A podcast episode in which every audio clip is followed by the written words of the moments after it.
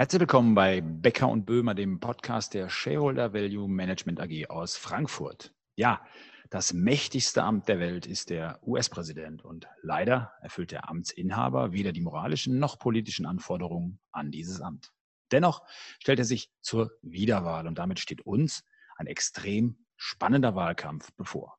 Bis Februar sah Trump schon als der sichere Sieger aus. Dann kam erst die massive Corona-Krise in den USA und dann auch noch die heftigen Proteste gegen den offenen Rassismus in den USA.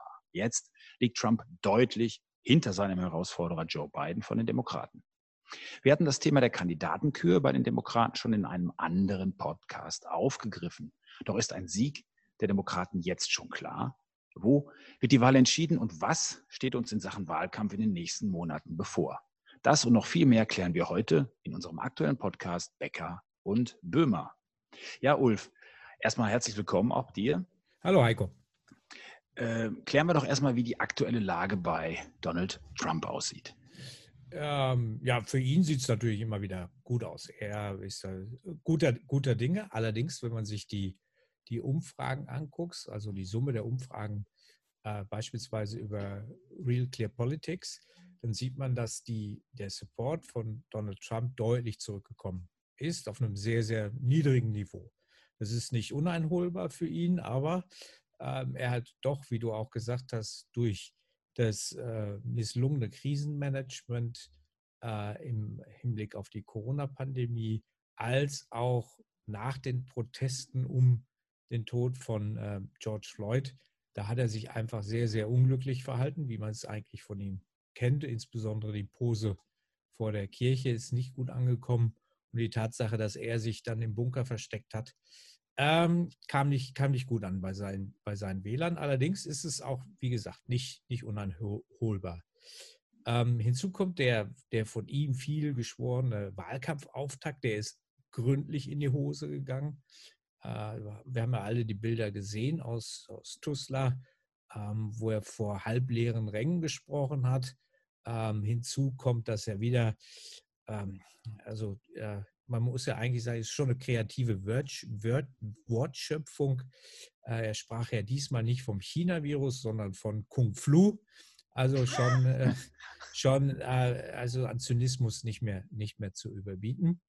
Ähm, ja, und die, die, der Scherz, ähm, dass die Amerikaner nur so viele Covid-Patienten haben, weil sie so viel testen, äh, das ging auch derbe nach hinten los. Da musste sein sein Team nachher wieder zurückrudern und äh, sagen, ja, da war alles nur, war alles nur ein Scherz. Also äh, mehr, als, mehr als unglücklich, äh, ein Fettnäpfchen nach dem anderen.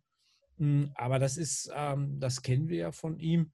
Ähm, nichtsdestotrotz hat er natürlich eine, eine Wählerbasis, seine Stammwähler, ähm, die, die halten zu ihm. Aber entscheidend wird sein, was ist mit den anderen, die jetzt doch einfach sehen, naja, das ist vielleicht ein Präsident, der spaltet unsere Nation dermaßen. Und damit kommen wir dann zu seinem politischen Gegner, Joe Biden. Wie, wie schätzt du die Situation bei den äh, Demokraten ein, Heiko? Ja, nun, also Biden hat in den Umfragen erstmal deutlich zugelegt, seitdem er der mutmaßliche Kandidat ist. Also es fehlt ja noch die Zustimmung des Parteikonvents, aber die gilt ja als sicher, weil er eben jetzt schon in den Vorwahlen die, die Mehrheit der Stimmen hinter sich vereint hat. Aber ähm, man muss sehen, dass natürlich der Kandidat, sobald er feststeht, auch oft in den Umfragen direkt zulegt. Ähm, und aktuell liegt Biden in den großen nationalen Umfragen mit durchschnittlich 8 Prozent vorn. Bei CNN sogar 14 Prozent und selbst beim Trump-Haussender Fox News, da sind es immer noch 8 Prozent. Also das heißt, der Vorsprung sieht nach außen hin erstmal gut aus. Andererseits muss man natürlich wirklich genau auf die einzelnen Bundesstaaten schauen, denn das Wahlsystem in den USA ist eben nichts, was auf Bundesebene entschieden wird, sondern auf, den Staats, auf der bundesstaatlichen Ebene. Und hier, ähm, auch da sehen wir, dass man der, die Demokraten ganz klar deutlich vorn sieht. Entscheidend sind jetzt natürlich nicht die Staaten, die von vornherein eigentlich sicher für die Demokraten oder sicher für die Republikaner sind, sondern genau die Staaten, wo es schwierig werden könnte. Und hier haben die Demokraten mit Joe Biden wirklich einige Staaten, wo es sehr gute Chancen gibt. Also zum Beispiel 2016 hatte Trump in Florida, Arizona, North Carolina, Pennsylvania und Wisconsin ähm, die Staaten gewonnen, obwohl er weniger als 50 Prozent der Stimmen hatte. Da war es also schon knapp. Und in drei dieser Bundesstaaten hat Trump mit einem Vorsprung von weniger als 45.000 Stimmen gewonnen. Jetzt gibt es schon Rufe aus den USA, die sagen, und auch Analysten, die sagen, also wenn die Demokraten es schaffen, diese drei Bundesstaaten zu gewinnen, dann hat Joe Biden auch echt gute Chancen, ins Weiße Haus einzuziehen. Also es geht hier wirklich um die großen Bundesstaaten, Michigan, Pennsylvania und Wisconsin. Und wenn Biden sich da gut positionieren kann und die gewinnen kann, dann sieht es echt wirklich gut für ihn aus. Aber das ist natürlich nur eine Sicht der Dinge, also wie wirklich sich eine mögliche, ein möglicher Wahlausgang darstellt. Erstmal geht es ja um die Argumente, was die einzelnen Teams aufzubieten haben. Und was sind denn jetzt die möglichen Trumpfkarten des Trump-Teams, wie wir es so schön formuliert haben, Ulf? Ja, eine, eine Trumpfkarte ist aus seiner Sicht sicherlich ein möglicher Impfstoff äh, bezüglich Covid-19. Das wird, ähm, das sieht man auch, das wird mit Hochdruck forciert. Und ich glaube, er wird versuchen, wenn es irgendwo machbar ist, den im Oktober zu präsentieren. Einfach um da eine positive Nachricht zu haben.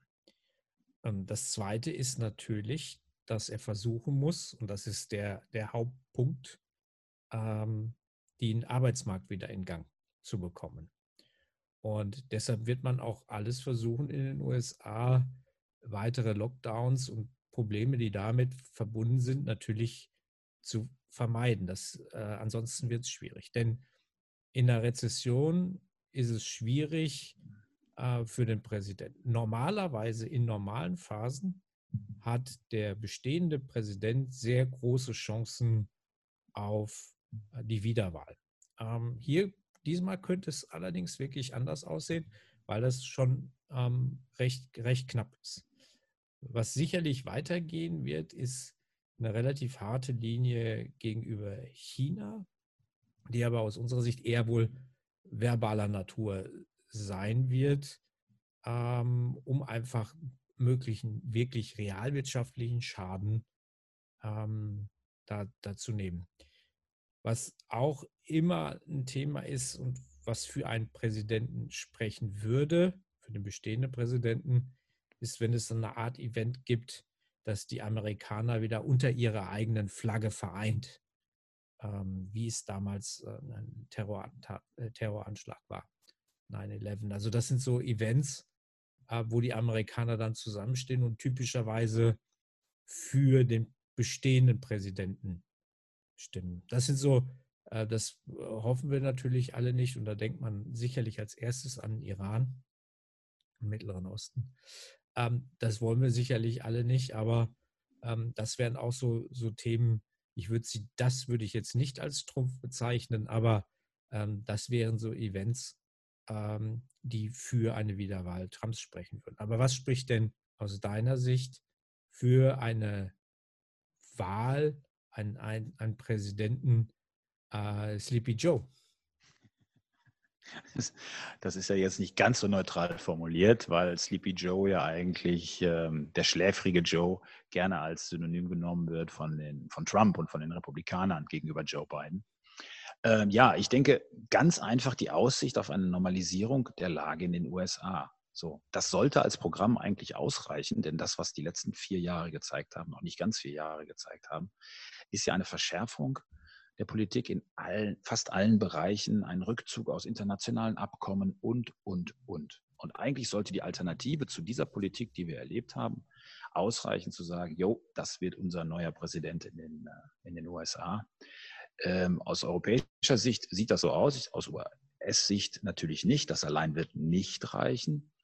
Ähm, Biden ist aber ein bekannter Politiker, er war immerhin Vizepräsident unter Barack Obama sehr erfahren, ja, 78 Jahre alt, aber sehr erfahren, eben auch im ganzen Washingtoner Betrieb. Ähm, das spricht sicherlich auch für ihn. Auf jeden Fall jetzt natürlich ganz wichtiger Faktor, wen wird er als Vizepräsidentin nominieren? Denn das steht schon fest, dass es eine Frau ist und es wird auch eine schwarze US-Bürgerin sein. Da deutet jetzt auch alles darauf hin, um auch die Stimmung aufzunehmen, die sich da in den letzten Wochen herausgebildet hat. Ähm, wenn man jetzt weiter natürlich guckt, bei dem, was Biden dann wirklich konkret vorhat, dann sind das Steuerpläne, die aus unserer Sicht für die Börse natürlich nicht so erfreulich sind. Aber ich würde es mal vielleicht so formulieren, dass wir das vielleicht doch verschmerzen könnten. Denn wenn die USA dafür wieder als verlässlicher Partner auftritt, dann kann man das wirklich in Kauf nehmen und sagen, da haben wir wieder ein, eine Normalisierung. Und das ist für mich eigentlich der Kern von, von Joe Biden und seiner, seiner Position den, als Präsident, dass wir einfach eine Normalisierung der Beziehungen innerhalb des Landes haben, zwischen den verschiedenen Gruppen, aber auch nach außen hin, außenpolitisch gesehen. Und äh, dann ist es auch gut möglich, dass ein Präsident Biden viele Entscheidungen von dem zurücknimmt, die Trump einfach so getroffen hat, sehr, sehr schnell und sehr impulsiv. Aber wenn wir jetzt auf den, den Wahltermin nochmal schauen, Ulf, wir haben jetzt knapp vier Monate Zeit. Wir blicken nochmal vier Monate zurück, da war das Impeachment gegen Trump gerade vorbei. Jetzt haben wir noch knapp vier Monate vor uns bis zur Wahl. Was wird denn entscheidend sein in den nächsten Wochen? Also ich glaube, ganz entscheidend wird sein, wie sich Covid-19 weiterentwickelt in den USA. Wir sehen seit einigen Wochen, muss man schon sagen, dass in den Staaten, die als erstes gelockert haben, ähm, die Zahlen deutlich steigen, sehr deutlich steigen. Ähm, und das sind inzwischen vor allen Dingen Staaten, die Trump 2016 gegen Hillary Clinton gewonnen hat. Und da ist die Frage halt, wie wird sich das weiter entwickeln? Und ohne einen Impfstoff bis dahin und weiter steigenden Fallzahlen, ähm, denke ich, wird das Thema Missmanagement, fehlendes Krisenmanagement ähm, durchaus auch sehr stark dem äh, Präsidenten angelastet werden und nicht nur ähm, den Gouverneuren oder Sen Senatoren dort vor Ort. Also insofern die weitere Entwicklung der Pandemie in den USA ist sicherlich ein großes Thema. Und das Zweite wird natürlich sein, ähm, wie greifen die fiskalischen Impulse, die gesetzt wurden, wirklich realwirtschaftlich? Also wie viele Jobs werden geschaffen? Also insofern, er liegt zwar hinten, ähm, aber das ist nicht uneinholbar und das haben wir auch 2016 gesehen das ist ein ganz wichtiger Faktor, den man wirklich beachten muss, äh, dass es noch sehr, sehr lang ist bis zum Wahltermin. Und es ist fast so wie bei so Spitzensportlern, die ihre, ihre Performance auf einen Wettkampftag hin ausrichten. Den, den, äh, dem Trump-Team ist es fast egal, wie es jetzt aussieht. Die haben eine Strategie, die genau auf November ausgelegt ist. Deswegen auch zum Beispiel diese, diese Hoffnung auf den Impfstoff im Oktober, dass man diese Bilder produzieren kann. Also das ist wirklich eine ausgeklügelte Strategie. Und ich denke, wir werden in den nächsten Wochen und, äh, und Monaten nochmal auf diesen Wahlkampf bestimmt eingehen, weil wir auch natürlich einen, einen hochmodernen digitalen Wahlkampf sehen werden, ähm, wo die einzelnen Gruppen sich positionieren. Und äh, man muss wirklich diese, diese Spezialisierung sehen und auch die Möglichkeiten in den USA schnell Stimmungen zu drehen. Denn ich meine, das beste Beispiel war die Wahl von Trump. Bis zum Wahltag, fast bis zum Wahltag, hatte eigentlich keiner den Sieg von Donald Trump mhm. auf dem Schirm. Ja, genau. Also das sollte als Lehre genug reichen, um einen anzusehen, dass man, äh, dass, dass immer noch eine Überraschung möglich ist. Ja. Ähm, und ähm, vor allen Dingen, ich meine, momentan, sagen wir, die Umfragewerte sind das, die sind das eine, aber was man am Markt sieht, also an den Aktienmärkten, da wird das Thema Demokraten und vor allen Dingen auch, was auch im Bereich des Möglichen ist, dass die Demokraten einen sogenannten Sweep landen, also äh, nicht, nur ins, nicht nur den Präsidenten stellen, sondern auch beide Kammern ähm, ähm, mehrheitlich besetzen. Da, äh, das spielt der Markt momentan gar nicht. Also da, wird's, da darf man gespannt sein, wie sich über den äh, Sommer hinweg die, die Märkte verhalten. Und wir werden das beobachten und entsprechend auch nochmal äh, vor dem November kommentieren. Und damit gebe ich an dich, Heiko, zum Disclaimer, den wir immer am Ende unseres Podcasts haben. Ja, bis zum nächsten Mal. Tschüss. Tschüss. Diese Publikation dient unter anderem als Werbemitteilung. Sie richtet sich ausschließlich an Personen mit Wohnsitz bzw. Sitz in Deutschland. Der Inhalt dieses Podcasts stellt keine Anlageberatung oder sonstige Empfehlung zum Kauf, Verkauf oder Halten von Finanzinstrumenten dar und ersetzen keine individuelle Anlageberatung. Die enthaltenen Informationen und Meinungen wurden mit großer Sorgfalt erstellt. Die tatsächlichen Entwicklungen können aber erheblich hiervon abweichen. Angaben zu historischen Wertentwicklungen sind kein Indikator für zukünftige Wertentwicklung.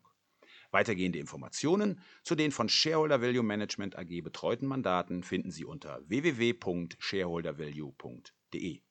Die in diesem Podcast enthaltenen Inhalte dürfen nicht ohne vorherige schriftliche Zustimmung der Shareholder Value Management AG vervielfältigt oder verwendet werden.